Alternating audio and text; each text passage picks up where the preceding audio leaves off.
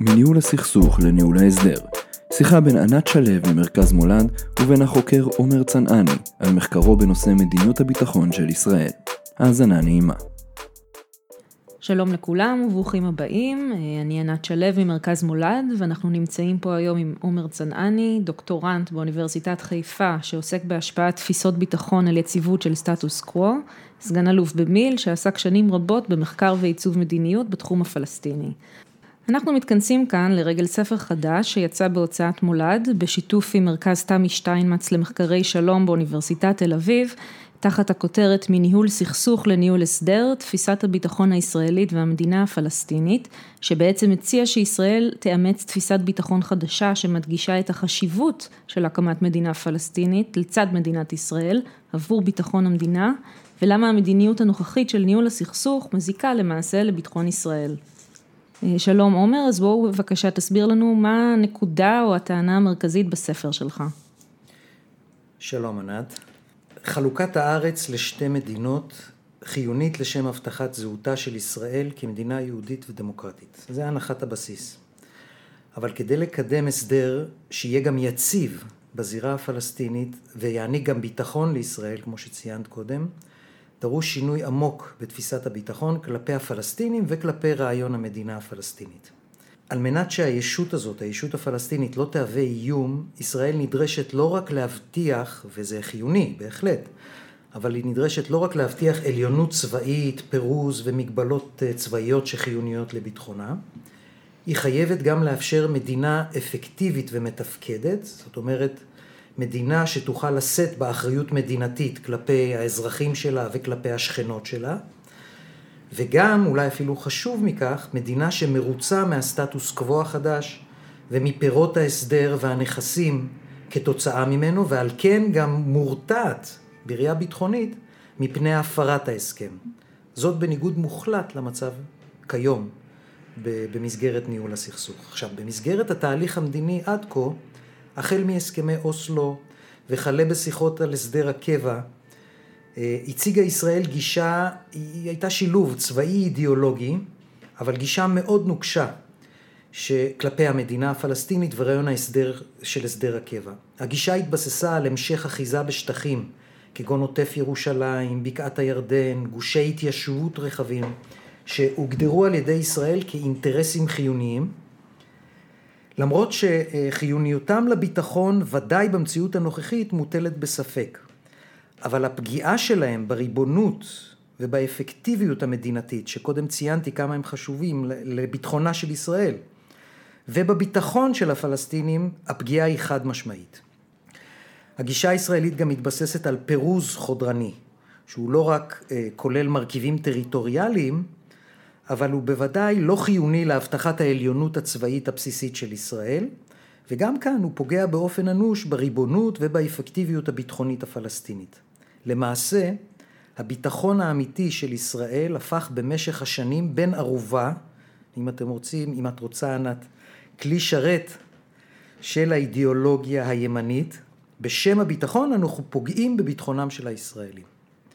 עכשיו, כדי לייצר שינוי נדרש גם שינוי ריאלי ולא פנטזיונרי בגישה הישראלית. שינוי כזה שמבטא איזון, זה הבסיס לכל, איזון בין גישת מאזן יכולות, שזה הגישה הצבאית, לבין גישת מאזן אינטרסים, שבדרך כלל מזוהה עם גישה מדינית.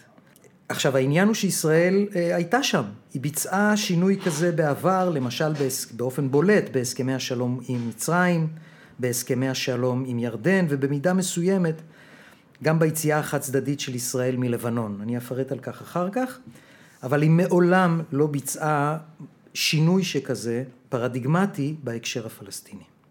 ואתה בעצם אומר לנו שהשינוי הפרדיגמטי הזה הוא חיוני, בעצם השורה התחתונה היא שמדינה פלסטינית משגשגת זה האינטרס הביטחוני שלנו וכל מה שאנחנו עושים עד כה הוא בעצם פוגע בביטחון שלנו ואנחנו נרחיב על זה בהמשך, אבל בואו נחזור רגע שנייה אחורה. אה, בעצם מה אנחנו אומרים, מה אנחנו מדברים, כשאנחנו מדברים ביטחון, כי יש פה, אנחנו נדבר הרבה על עניין של תפיסת ביטחון, אבל כשאנחנו אומרים ביטחון כמומחה בתחום, מה, מה זה בעצם אומר, איזה מרכיבים יש לזה כדי שנוכל אחר כך לפתח את השיחה על התפיסת ביטחון הנוכחית לעומת מה שאתה מציע? שאלה מצוינת. אמ, כן, מה זה ביטחון? ביטחון בתמצית זה צמצום איומים. זה לא רק במובן המדינתי, ביטחון זה צמצום איומים. ואז נשאלת השאלה, מה זה איום? איום מורכב משני דברים. הוא מורכב מיכולות של היריב לפגוע בך, ומהמוטיבציות של היריב, או הכוונות של היריב לפגוע בך.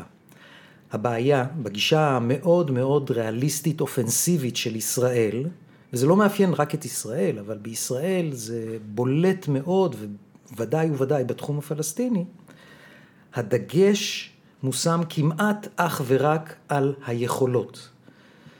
ודוגמה ממש בימים אלה, שהיא כנראה תתפוצץ לנו בפנים גם בימים אלה, זה החמאס בעזה. אין ספק הרי לגבי העליונות הצבאית הישראלית והדומיננטיות המאוד ברורה מול היכולות של החמאס. זה לא שהיכולות של החמאס אפשר לזלזל בהן, אבל בכל זאת, עפיפונים, רקטות וכולי, אבל, אבל אין ספק לגבי היכולת של ישראל לכבוש את עזה בתוך זמן קצר, להסיר את שלטון חמאס. זאת לא השאלה, השאלה היא לא יכולות. השאלה פה מתווסף לשאלת היכולות, שאני לא מזלזל בשאלת היכולות, מתווסף לשאלת המוטיבציות.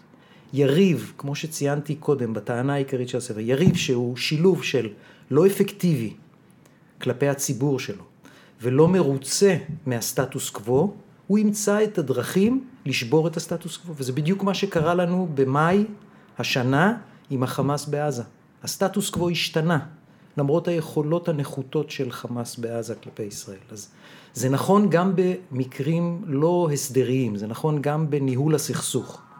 הסיפור של אה, אה, מוטיבציות ויכולות כמרכיב באיום חייב להיות משוקלל בתפיסת הביטחון הישראלית והשקלול, האיזון הוא מאוד בעייתי בחשיבה הצבאית הישראלית כיום. אז זה באמת מוביל אותי לחלק הבא שרציתי לדון בתפיסה הנוכחית, הניהול הסכסוך, מה שאתה מגדיר אותו, אז מה אתה יכול לספר לנו קצת, מה המאפיינים שלה?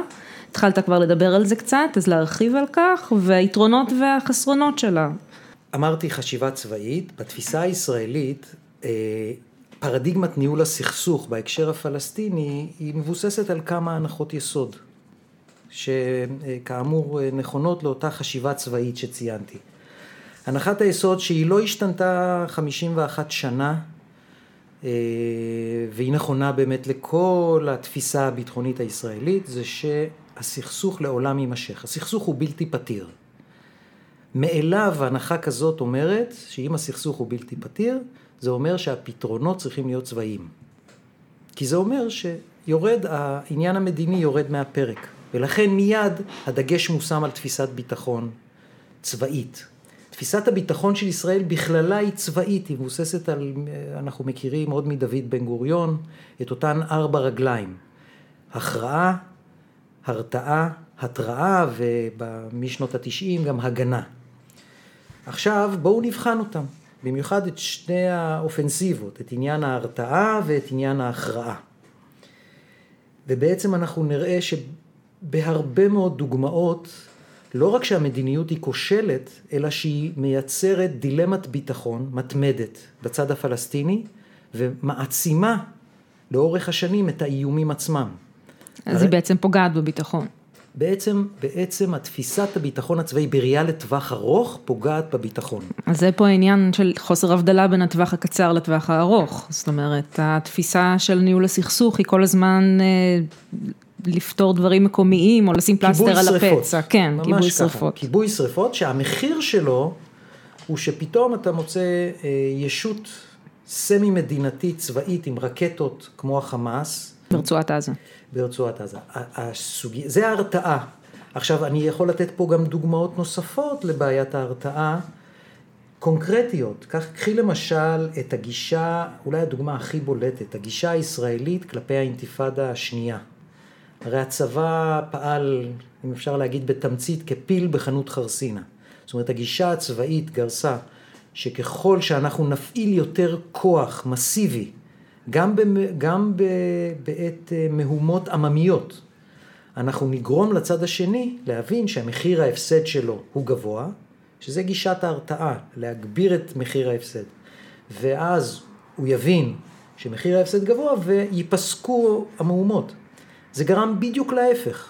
הגישה הזאת גרמה לכך שיותר ויותר גורמים פלסטינים, כולל מנגנוני הביטחון, כולל התנזים של הפת"ח, נכנסו למעגל הפיגועים ויצרו, ממהומות עברנו לפיגועים, פיגועי ירי ולמענה בירי, ואחר כך עברנו לפיגועי התאבדות נוראים, ובעצם, כמובן שהאינתיפאדה היא אינתיפאדה פלסטינית, אבל ההתנהלות הביטחונית הישראלית יצרה אינתיפאדה של לפחות חמש שנים, עד היום יש ויכוח כמה זמן זה נמשך, אבל בגלל תפיסת התראה ישראלית שמבוססת על גישה של גביית מחיר הפסד, גישה מאוד מאוד כוחנית, האינתיפאדה הזאת התארכה וגרמה לנפגעים רבים בשני הצדדים באופן חסר פרופורציה לחלוטין ליחסי הכוחות בין שני הצדדים. זאת אומרת, הגישה הזאת בעצם גרמה לחימום של השטח. כן, זה, זה דוגמה לשימוש בתפיסה צבאית הרתעתית קלאסית, שגורמת לבעיה, לפחות ביטחון.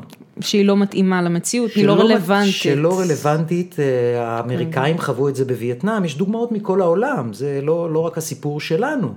אבל בסיפור שלנו יש הרבה מאוד דוגמאות כאלה, ולפעמים זה מגיע לאבסורדים, כמו למשל, כשאתה פועל בשם ההרתעה נגד האינטרסים שלך עצמך.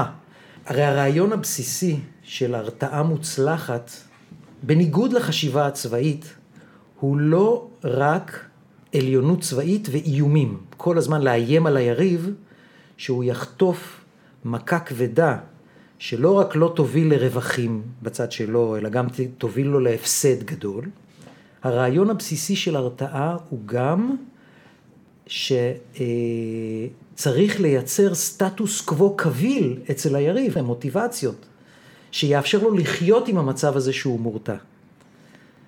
ועם הפלסטינים יש מצב שבו בעצם אין משמעות למחיר ההפסד. כי אם הסטטוס קוו הוא כל כך גרוע, במדיניות המחסומים, במדיניות אה, הכיבוש וכולי, הסטטוס קוו הוא כל כך גרוע, אין משמעות לעליונות הצבאית. אין להם מה להפסיד בעצם. אין מה להפסיד.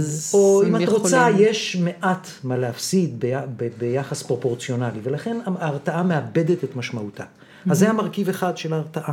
הצד השני זה הכרעה. הכרעה, המשמעות שלה לייצר מצב שבו היריב אינו יכול, אין לו את היכולת ואת המוטיבציה, שוב אני חוזר לאותו, לאותן צמד אה, אה, שלא ייפרדו, אין את היכולת ואת המוטיבציה להמשיך להילחם לזמן ארוך.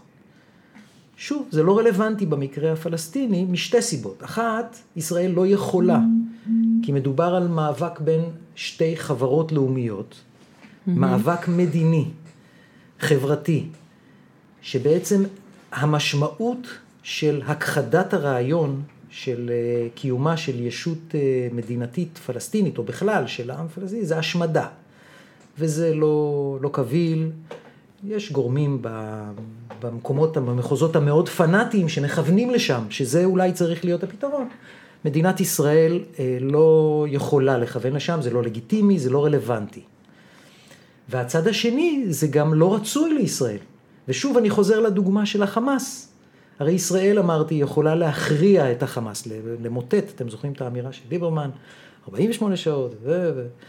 וכמה מהר אנחנו יכולים למוטט את החמאס, לא רק להרוג את המנהיגים שלו, אבל אנחנו לא עושים את זה. כי יש לנו אינטרס בשימור של כתובת בצד השני, שתשמר את המצב, את הסטטוס קוו, תאפשר לשמר את המצב שמבחינת ישראל הוא יותר נוח. ולכן גם השאלה של הכרעה היא לא רלוונטית בהקשר הפלסטיני. ולכן אני, אני מקעקע את היסודות החשיבה בניהול הסכסוך. בעצם החשיבה הצבאית היא לא רק מנציחה את העימות, היא מייצרת כל הזמן עימותים ואסקלציה הרבה הרבה יותר גרועה. וראי את ההבחנה בין שנות ה-70, mm-hmm. לא רק שהיה ויכוח אם יש דבר כזה עם פלסטיני וכולי, אלא מה זה היה האיום הפלסטיני, וראי היום, ואני לא מדבר על המרכיב הדמוגרפי, מה זה היום האיום הפלסטיני. וזה לא בגלל אוסלו. זה לא בגלל שנתנו להם רובים. אז מה? זה בגלל התהליך הזה mm-hmm. של בעצם כיבוי שריפות, שבטווח הארוך מייצר דילמת ביטחון, וכל הזמן גורם לחדשנות טכנולוגית בצד השני, ולהתאמות, ומנציח את הסכסוך, אבל בתנאים הרבה יותר גרועים מבחינת ישראל. יש עוד דבר שאתה מתייחס אליו אה, לגבי תפיסת הביטחון הנוכחית, אה, שהיא מתבססת בעיקר על תפיסת שטח והתבססות בו, ואתה אומר שהתפיסה הזאת לא, לא רלוונטית יותר. אה, אתה יוצא נגדה, אז אתה יכול לפרט על זה קצת. נדייק, או, אוקיי. חשיבות, אוקיי. שטח הוא המרכיב החשוב ביותר. היום יש גישה ב, ב, ביחב"ל, בכלל יש הבנה שבין 70 ל-80 אחוז מהסכסוכים נסובים סביב טריטוריה. הסכסוכים הקשים ביותר לפתרון קשורים בטריטוריה. הטריטוריה היא מרכיב מאוד מאוד מאוד חשוב, היא גם, היא גם חשובה בתפיסה הצבאית והביטחונית של, של כל מדינה. הספר אינו ממעיט בחשיבות השטח כמרכיב בביטחון. הטענה שלי שלאחר 1949, אחרי שקבענו בהסכמי הסכמי הפסקת האש, הסכמי רודוס, קבענו את גבולות ישראל, ה-78 אחוז שכיום מצויים בתחומי הקו הירוק, אוקיי? אה, שבעצם הם גבולות העצמאות האמיתיים של מדינת ישראל. מהשלב הזה התחיל שלב של ניסיון ישראלי שהוא מאוד מאוד בולט אחרי 67, אבל הוא גם היה, היה ניסיון כזה גם ב-56, במלחמת קדש, מלחמת סיני, אבל אנחנו נסוגונו, אבל הרעיון היה לקעקע את הרעיון של הכרה בגבול בינלאומי ולבסס את הגבולות על מה שקרוי גבולות בני הגנה או גבולות ביטחון. מה זה ההמצאה הזאת? זו המצאה ישראלית. Mm-hmm. היא קיימת גם בקשמיר, ג'אמו קשמיר ובעוד מקומות, אבל הרעיון הוא לא לקבל את, את העיקרון הבינלאומי, אלא לאחוז שטח על בסיס תפיסה צבאית, שמבחינה צבאית אומר שהחשיבות של לתפוס את השטח הזה זה המוכנות שלי למלחמה הבאה עם היריב. זה המדד המרכזי שלי בקביעת האחיזה בשטח. אומרת, אתה מסמן איזה גבעה לצורך העניין, ואתה מאותת כן. ליריב ש... כן, עכשיו אני מדבר צבאית. כן. כמובן שבגדה המערבית השיקול כבר התפתח משיקולים אחרים של התיישבות וכולי, גישת הגושים וכולי, אבל הרעיון הוא שגבולות הביטחון ייצרו ביטחון לישראל. ומה שקרה, וזה הוכח, וזה אני אומר אמפירית, גבולות הביטחון זה הדבר הכי לא ביטחוני שהיה בתולדותיה של מדינת ישראל. הם לא תרמו לביטחון, אלא להפך. למשל השלום עם מצרים, כל הוויכוח שהיה על קו בר לב לפני מלחמת יום כיפור, וראינו איזה מענה ביטחוני זה סיפק. הרי היו את האמירות של... תזכיר אה, למאזיננו שאולי לא זוכרים. כן, אה, אה, בעצם קו בר לב נועד להיות הקו הראשון, ואני מזכיר שסיני נתן עומק אסטרטגי אדיר למדינת ישראל, ולכאורה, כן. כשאתה יושב כל כך קרוב ליריב, באיזשהו קו נייח או נייד, אני לא אכנס לוויכוח שהיה אז, אבל הקו הזה היה אמור להוציא מהמוח המצרי את הרעיון, של אה, לנצח את ישראל במלחמה. חוץ מזה שגם היכולות שלהם היו נמוכות יותר וכולי. וזה נכשל כמובן. לא רק שזה נכשל, בעצם קו בר לב היה אחד הכשלים המרכזיים שהובילו לרעיון המצרי של לקחת נתח אדמה שיספק להם את מרכיב הניצחון. הם לא באמת באו לנצח את מדינת ישראל ולא באו להשמיד את תל אביב ואת ערי ישראל, הם באו לקבל נתח אדמה שעל בסיסו יאלצו את ישראל להגיע להסדר מדיני, לא בגישה צבאית. Mm-hmm. זה הגאונות של, של המצרים, זה, זה, בספר, זה ספרי היסטוריה, זה לא, זה עובדות אמפיריות. לאחר מכן, אנחנו בעצם בהסכמי הפרדת הכוחות ובהסכם הביניים, כל הזמן נסוגנו, ואף פעם לא הייתה הסכמה בדרג מקבלי ההחלטות, גם בתקופה של יצחק רבין ב-75' וגם בתקופת, לפני כן, הסכמי הפרדת הכוחות. מעולם לא הייתה הסכמה איפה צריך להיות הקו, כי לא היה עוגן, העוגן היחיד שהיה זה אותם הסכמי הפסקת האש, שאומרים שזה בעצם נסיגה מלאה מסיני. גם הסכמי הפרדת הכוחות וגם הסכם הביניים בשנת 75' לא הסירו את האיום המצרי. האיום המצרי, שהיום מלאו 40 אמ, שנה, כן. 40 שנה לשלום עם מצרים, הוא, אני לא אגיד הוסר, אבל הוא כמעט ולא קיים רק לאחר שישראל נסוגה לגבול הבינלאומי, ובעצם נתנה מענה, ואני חוזר למה שאמרתי קודם, למוטיבציות ולאינטרסים הברורים שהנשיא סאדאת אמר, נסיגה מלאה מסיעה. יתר האינטרסים, אוטונומיה לפלסטינים, רמת הגולן הסורים, לא באמת היו אינטרס העל. ברגע שאתה מגיע למפגש אינטרסים כזה, זה מספק יותר ביטחון מאשר לשבת במיתלה ובגידי עם כל המשמעות הביטחונית הצבאית שלהם. אז זה, זה, אני הלכתי קצת אה, לדוגמה רחוקה, אבל אלה דוגמאות שמראים איך אה, תפיסת השטח הצבאית יכולה להזיק לביטחון. Mm-hmm. אה, עכשיו, איך זה, איך זה מתפ... מתפרש בגדה המערבית? בגדה המערבית יש בעצם שלוש נקודות כאלה, עוטף ירושלים, בקעת הירדן, ואותם אה, גושים שאמורים לתת אה, עומק למותניים הצרות הישראליות, אבל אין רלוונטיות לעניין הזה. קודם כל אין רלוונטיות בגלל שסוגי האיומים השתנו לגמרי. אנחנו היום לא מדברים על כוונה? טנקים כן. שיבואו מכיוון כוחות משלוח עיראקיים או מירדן. כן. זה לא צבא מדינה. זה לא צבא מדינה. כן. האיומים הם אחרים לגמרי, ולכן מרכיב השטח מאליו כבר יורד. אבל יתרה מכך, ברגע שאנחנו לוקחים את אה, השטח של, אה, בואי ניקח את גוש אריאל קדומים. מה אנחנו בעצם עושים בגוש הזה? ואני לא מתייחס לשאלה של המשמעות של היישוב הזה כיישוב, אני מתייחס לשאלה הביטחונית. Mm-hmm. השטח הזה לא רק שלא מספק ביטחון, הוא עושה כמה דברים אחרים. הוא מוותר את המדינה הפלסטינית, הוא לא מאפשר רציפות טריטוריאלית, שזה מרכיב מאוד בסיסי במדינה. אה, אמנת מונטי ודאו, אחד המרכיבים של מדינה, זה לא רק השטח, אלא רציפות השטח.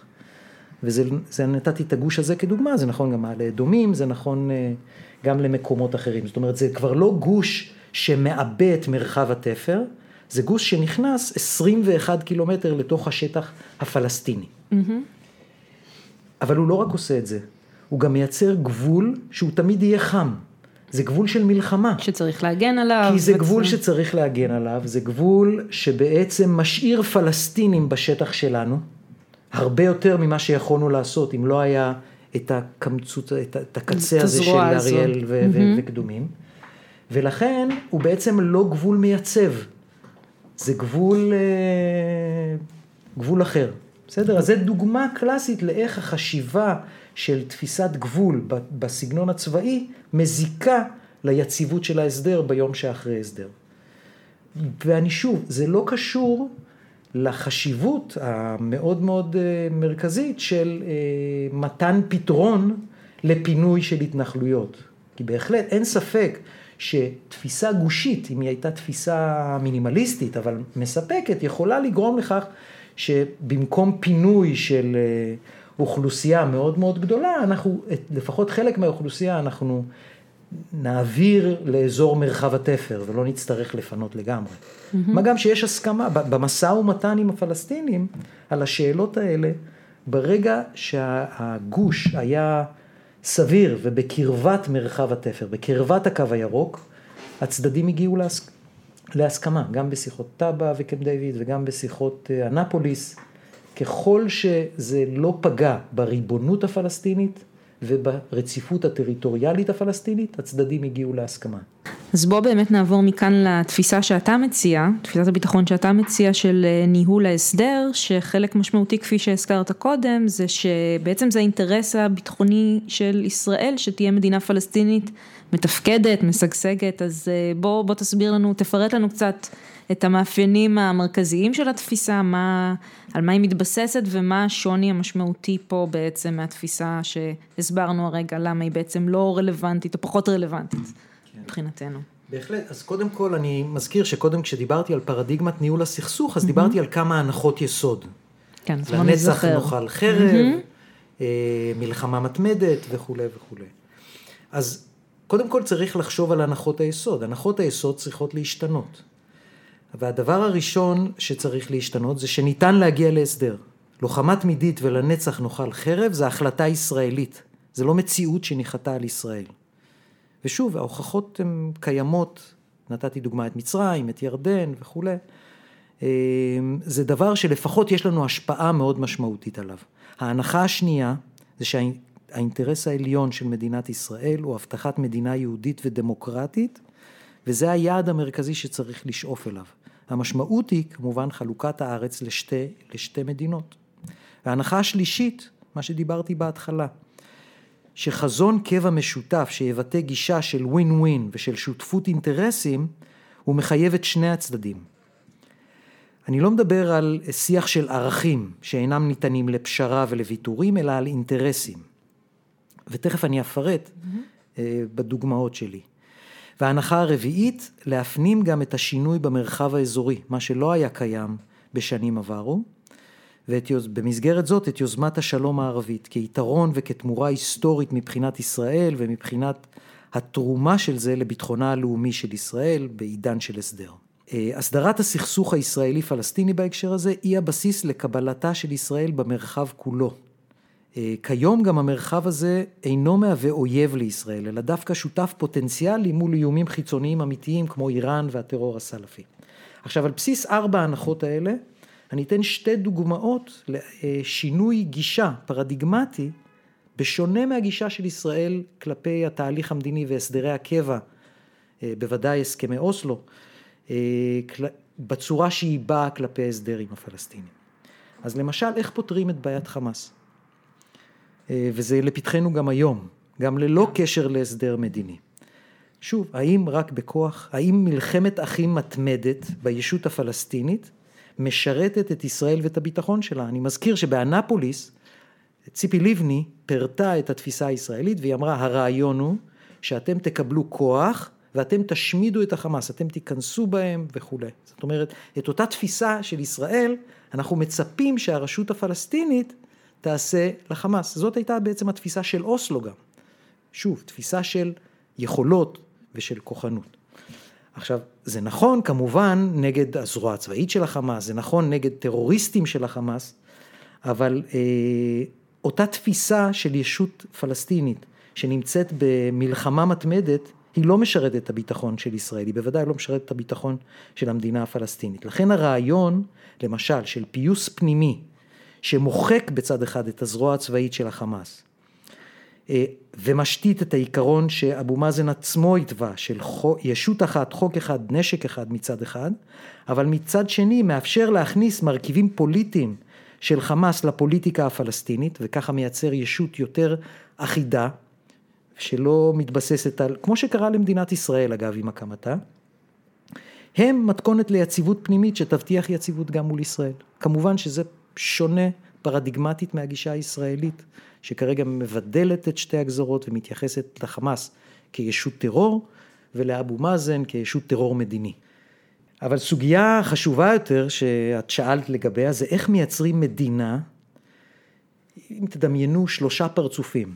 הפרצוף של המדינה האחד שאליו אנחנו תמיד מתייחסים זה שתהיה מדינה לא מאיימת, שלא יהיו לה יכולות שיאיימו עלינו וזה חשוב. אבל אנחנו רוצים עוד שני פרצופים שאני תיארתי קודם, שהיא גם תהיה מתפקדת, הפרצוף הזה של אפקטיבית וגם הפרצוף הזה של מדינה מרוצה מהסטטוס קוו. וכאן צריך לחול מהפך בגישה הישראלית. על מנת להגיע ליציבות ביטחונית בין מדינתית, צריך להעניק נכסים לישות הפלסטינית שיבטיחו את הביטחון. הנכסים הם אותם דברים שהם סוגיות הליבה שאנחנו מדברים עליהם, זה הרציפות כן, טריטוריאלית, כן, רציפות טריטוריאלית היא הבסיס לשליטה אפקטיבית ולתנועה מבוקרת, שזה הרווח הגדול של הפלסטינים ממצב, ממעבר ממצב של כיבוש למצב של ישות מדינתית. בירה במזרח ירושלים היא גם מקנה לפלסטינים גם מעמד אזורי.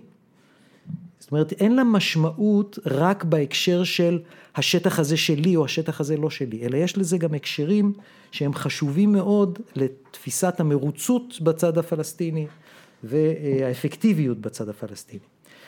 תמיכה אזורית שתסייע במימוש הקמת המדינה ובהגנה על גבולותיה. פרויקטי תשתית שיאפשרו תנועה סבירה וגם יאפשרו לממש הרתעה אפקטיבית, דיברנו קודם על יהיה להם מה להפסיד.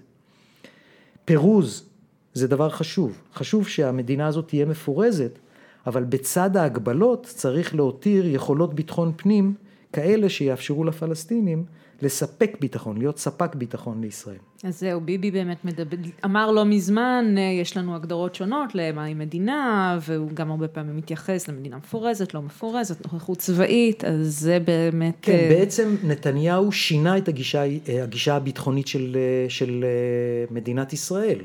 לאורך זמן? השנים עד 2008, עד שיחות אנפוליס, הגישה אה, שהתבססה על גישה צבאית, שוב, דיברה על אה, ישות מדינתית עם, מופח... עם ריבונות מופחתת, אבל שהיא תהיה מפורזת במובן של עם פחות יכולות. אנחנו נשלוט בגבולות וביכולת ההתחמשות, ויהיו מחויבויות פלסטיניות שלא יאפשרו להם להקים צבא, לא יאפשרו להם להכניס צבא, לא יאפשרו להם כל מיני דברים. זה פירוז במובן הקלאסי של המילה. Mm-hmm. נתניהו בשנים האחרונות בעצם מדבר פרדיגמטית, הוא בדיוק עושה את ההפך ממה שאני אומר. הוא מדבר על המודל לכאורה, כמובן אי אפשר להשוות את זה, של יפן וגרמניה. שבעצם אנחנו מדברים מצד אחד על מדינה ריבונית. חוזרים לאחרי מלחמת העולם השנייה. כן, כן, אבל בעצם אנחנו, הפירוז משמעותו כיסוח מתמיד של היבלית, של אותה בעיה פלסטינית בתוך הערים הפלסטיניות. כמו שכוחות אמריקאים נמצאים בגרמניה. קודם כל התייחסות כבעיה ויבלית, זה כן. כן, אבל uh, זו תפיסה אחרת לפירוש, שהיא מקעקעת מהיסוד את הרעיון של מדינה פלסטינית, כמובן. ואז בעצם זה ההפך הגמור ממה שאתה אומר שהאינטרס שלנו דווקא שתהיה מדינה ומשגשגת ומצליחה. בדיוק הפוך, כן, כי, כי התפיסה הישראלית מדגישה את העניין של הביטחון שלנו בידינו, ורק אנחנו נספק, אנחנו נספק ביטחון לעצמנו. ובמובן הזה, התפיסה הזאת של הרתעה מנגד, כמו שיצאנו מלבנון, כמו שיצאנו מעזה. התפיסה הזאת של להיות בחוץ היא תפיסה שהיא אנטי צבאית, היא, היא תפיסה בעייתית. היא מאליו אומרת שיהיה לך פחות ביטחון, אבל זה פשוט לא נכון. אם אהוד ברק ביציאה מלבנון בשנת 2000 היה מקבל את עצת הגנרלים להקים רצועת ביטחון בתוך לבנון, מהר מאוד היינו חוזרים חזרה לרצועת ביטחון הרבה יותר גדולה ממה שהיינו משנת 85. שוב, בגלל שאנחנו לא, הרו... לא היינו מרוויחים את מה שהרווחנו מהיציאה לקו הכחול. היציאה לקו הכחול בעצם שירתה את אותו מאזן אינטרסים. למרות שזה היה לא בהסכם, זה היה באופן חד צדדי.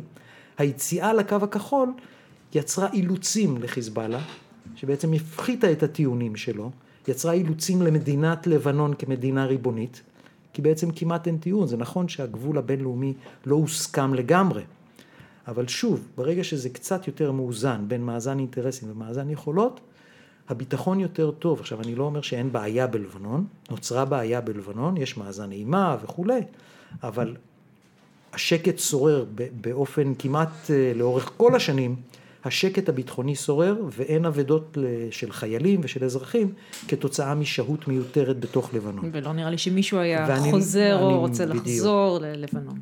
אכן כך. אז בואו נמשיך לדבר שנייה אחת על תפיסת הביטחון שאנחנו מכירים. הרבה ישראלים מדברים איתם על מה זה ביטחון, אז הם יגידו לשלוט, להיכנס בכוח, אה, שואלים אותם לגבי מדינה פלסטינית, אז הם מפחדים שיהיה חמאסטן, הפחידו אותנו שאם תקום מדינה פלסטינית בגדה יהיו טילים על כביש 6. אז איך בעצם אתה מתמודד עם הטענה הזאת? אתה יכול לתת לי בעצם דוגמה או הסבר למה, למה בעצם התפיסה הזו היא לא נכונה או מוטעית?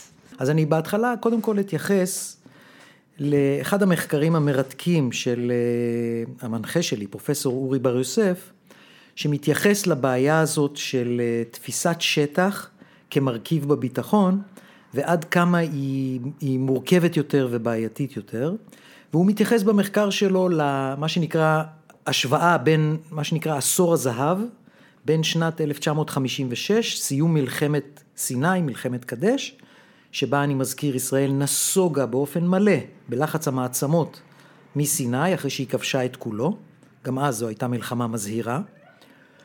אה, אה, והוא עושה השוואה בין העשור, בין השנים האלה עד למלחמת ששת הימים, 56 עד 67, ובין 67 ל-77, ואם את רוצה אפילו 74, אני בונוס מפחית כמה שנים. ושני המדדים שהוא בדק זה אחד, זה מה היה גובה תקציב הביטחון, שזה מדד בבחינת הביטחון. כמה מוציאים על ביטחון. שבגדול כן. אומר שככל שתקציב הביטחון גדול, זה אומר שיש לך פחות ביטחון. כי האיומים משמעותיים יותר. כן. זה פרדוקס, עוד אחד מהפרדוקסים. זה כל המאמר הזה מתבסס על פרדוקסים בתפיסת הביטחון הישראלית. אבל המדד השני, החשוב יותר, הוא מתייחס למספר ההרוגים. מדד אולי החשוב ביותר. ביטחון זה כמה שפחות הרוגים, כמה שפחות נפגעים. אז לגבי המדד הראשון, תקציב הביטחון בין שישה לשבעה אחוזים, אם אני, אם אני לא זוכר בדיוק את המספר הנכון, אבל זה, זה סדר הגודל. שישה עד שבעה אחוזים, בעשור שאני הכולל. מזכיר שהאיומים הצבאיים היו איומים מלאים, לא היה הסכם שלום עם אף אחת מהמדינות. המדינות, אה, אה, היה אינטרס ברור נגד קיומה של ישראל ואי הכרה בישראל, אבל ישראל נסוגה מסיני. Mm-hmm.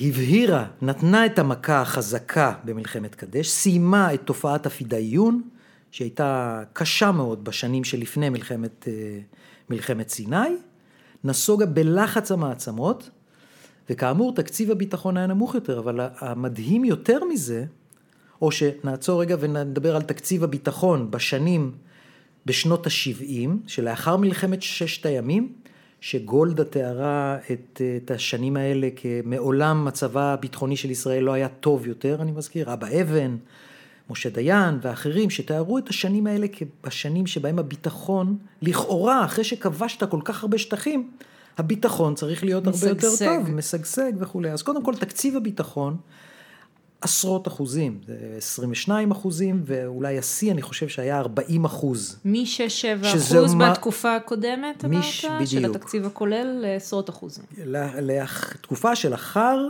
אחיזה בשטחים כל כך נרחבים, אני מזכיר, הגדה המערבית, רמת הגולן, אה, ורצועת עזה וכל מרחב סיני, שהוא פחות או יותר בגודל של מדינת ישראל.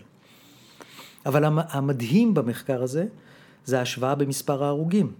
בעשור הזהב הזה, והשם מעיד עליו, נהרגו 200 איש, 200 ישראלים מ, אה, כתוצאה מפעולות ביטחוניות. באותה תקופה, ואפילו לא באותה תקופה, עד שנת 74, עד לאמצע 74, לאחר מלחמת יום הכיפורים, אנחנו מדברים על אלפי הרוגים. כן. כתוצאה, אני מזכיר, זה מלחמת... מהכל הביטחון. זה גם, אני לא מדבר על מלחמת ששת הימים, זה מלחמת ההתשה, בסביבות 500 הרוגים, אם אני לא טועה, ומלחמת יום הכיפורים, והשלושת אלפים הרוגים, מספרים הם מטורפים. ותשימי לב, אני מדבר על עשור שלאחר מלחמה מובה, עם ניצחון מובהק, אבל נסיגה, מענה לאינטרסים של היריב, אין אחיזה בשטח ואין המשך נוכחות בשטח שמייצרת מוטיבציות בצד השני להמשיך ולהילחם, לעומת מצב שבו אתה אוחז בשטח, אתה מקים אפילו קו בר לב, מעוזים, תעוזים וכולי. משקיע הרבה בביט... משקיע בתקציב. משקיע הרבה בתקציב הביטחון, מעלה עוד יותר את העליונות הצבאית, לא היה ספק לגבי העליונות הצבאית הישראלית לאחר מלחמת ששת הימים. היא רק גדלה לאחר, שלא נדבר על התוצאות של מלחמת ששת הימים, שלכאורה היו אמורים להבוא, להביא להרתעה של שנים רבות.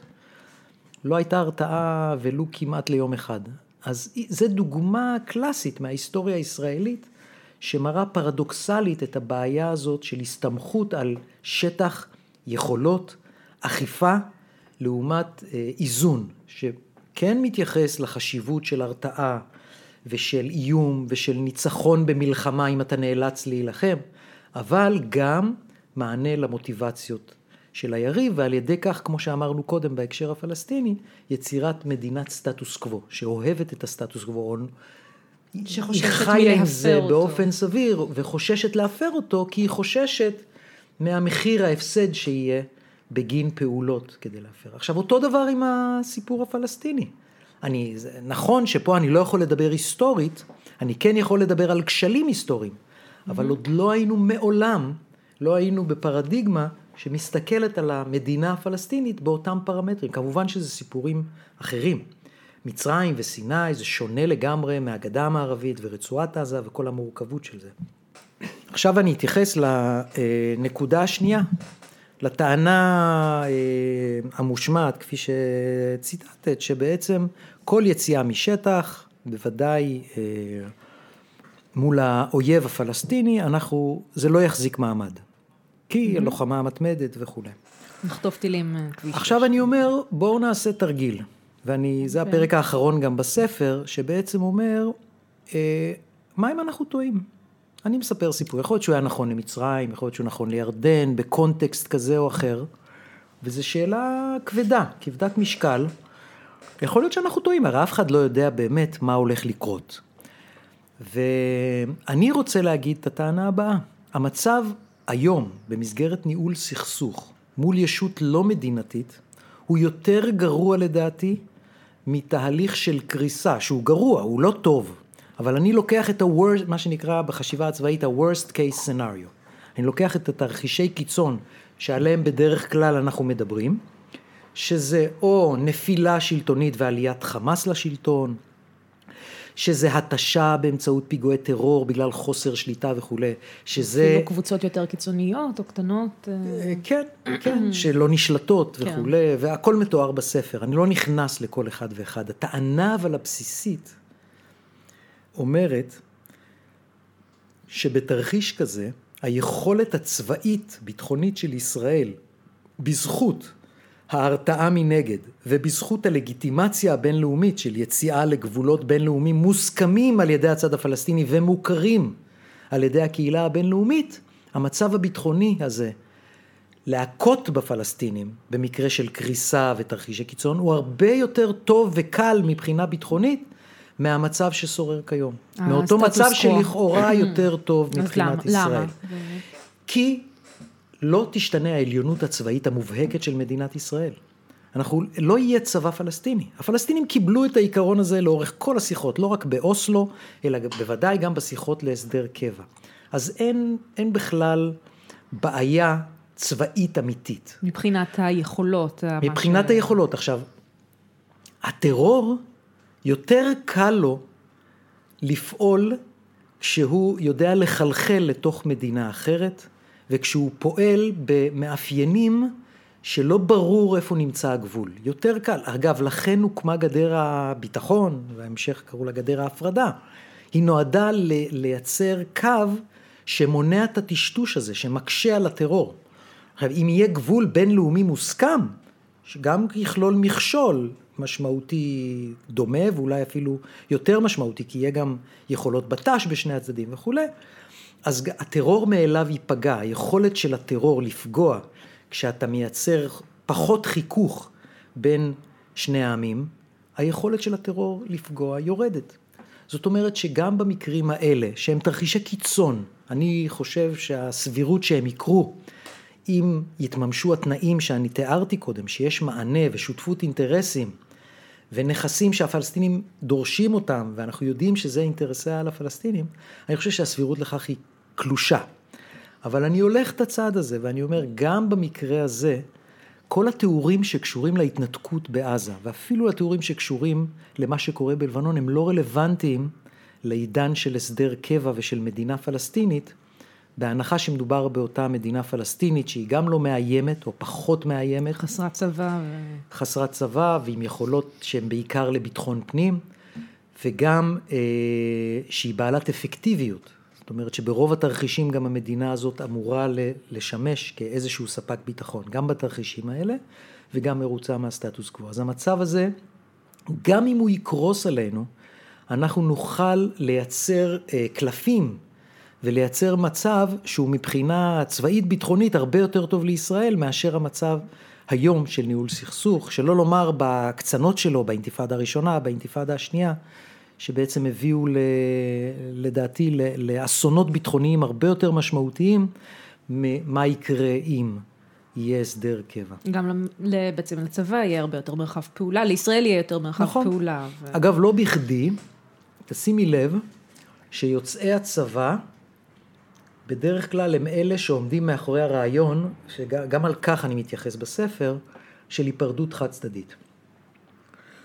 כי הגישה הזאת היא גישה, היא גישה צבאית, הבעיה שהיא מפספסת זה את הרווח המדיני שעליו אנחנו מדברים mm-hmm. כל הזמן. זה נכון שפחות חיכוך כתוצאה מיציאה ממרחבים גדולים בגדה המערבית, מייצרים אה, פחות חיכוך.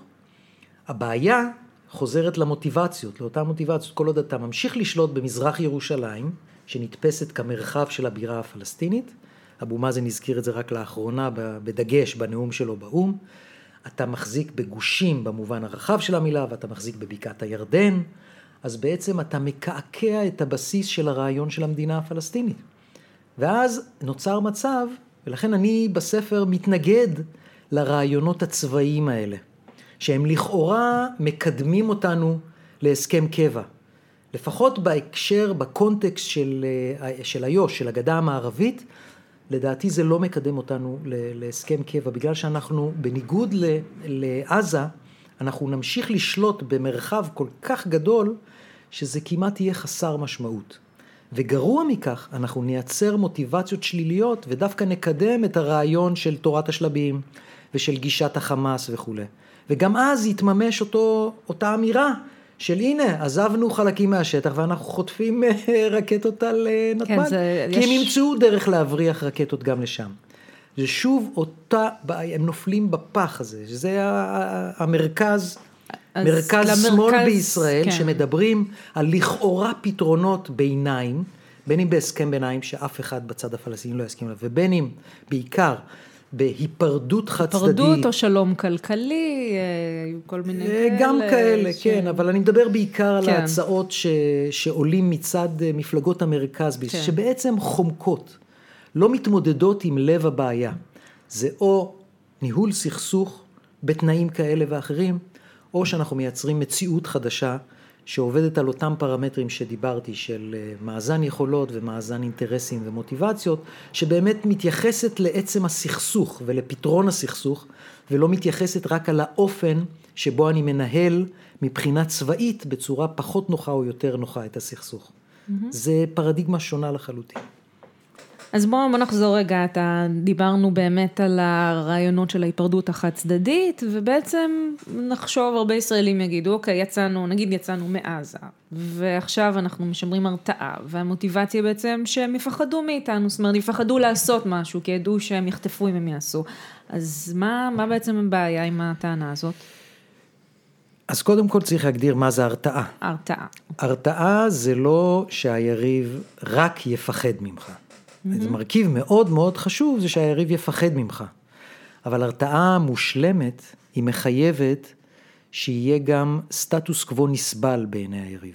זאת אומרת, לא ייתכן מצב שבו היריב כל הזמן מחשב את המחיר הבלתי נסבל היומיומי שלי, לעומת המחיר שאני אחטוף, ובאיזשהו שלב זה הופך להיות כמעט equal, או אפילו הפוך, זאת אומרת כבר אני מוכן לעשות, והנה בואו ניקח, אנחנו ממש בימים אלה, אנחנו רואים מה קורה ברצועת עזה, כש-20 אלף איש, משפחות, ילדים, נשים, מגיעים לגבול, הם יודעים שחלק מהם ימותו, והם עושים את זה כשהם מורתעים, אין להם ספק אופן. לגבי היכולות של ישראל ואין להם ספק לגבי הפוטנציאל הגבוה שלהם להיפגע. למה הם עושים את זה? זה, זה פשוט בלתי נתפס. זה בגלל המרכיב השני, שאנחנו ממעטים להתייחס אליו ולייחס לו חשיבות, אפרופו היפרדות חד צדדית מאיו"ש, שלא תייצר מוטיבציות חיוביות, אלא להפך, תייצר מוטיבצ... מוטיבציות שליליות, כפי שקורה ברצועת עזה. למרות שהיציאה שם הייתה לגבולות, לכאורה, לגבולות 49, לא לכאורה, באמת יצאנו לגמרי, אבל יצרנו סוג של כלא ברצועת עזה, יצרנו סגר מתמיד בים, באוויר, ביבשה, ולכן פגענו במוטיבציה הפלסטינית לשמר את הסטטוס קוו. ולכן למרות היכולות המובהקות לטובת מדינת ישראל, זה החזיק תקופה מסוימת. המערכות, אנחנו ראינו, זה יצר אולי תקופה של שקט מסוים, אבל חזרנו לריטואל שלאט לאט הפך יותר ויותר מסוכן מבחינת ישראל, ובעצם לא השיג את המטרה, והיום הגענו פשוט לאבסורד מוחלט. מה שקורה ברצועת עזה זה המחשה לבעיית ההרתעה הישראלית. המחשה שאנחנו מדברים על איך להתמודד עם ילדים ש...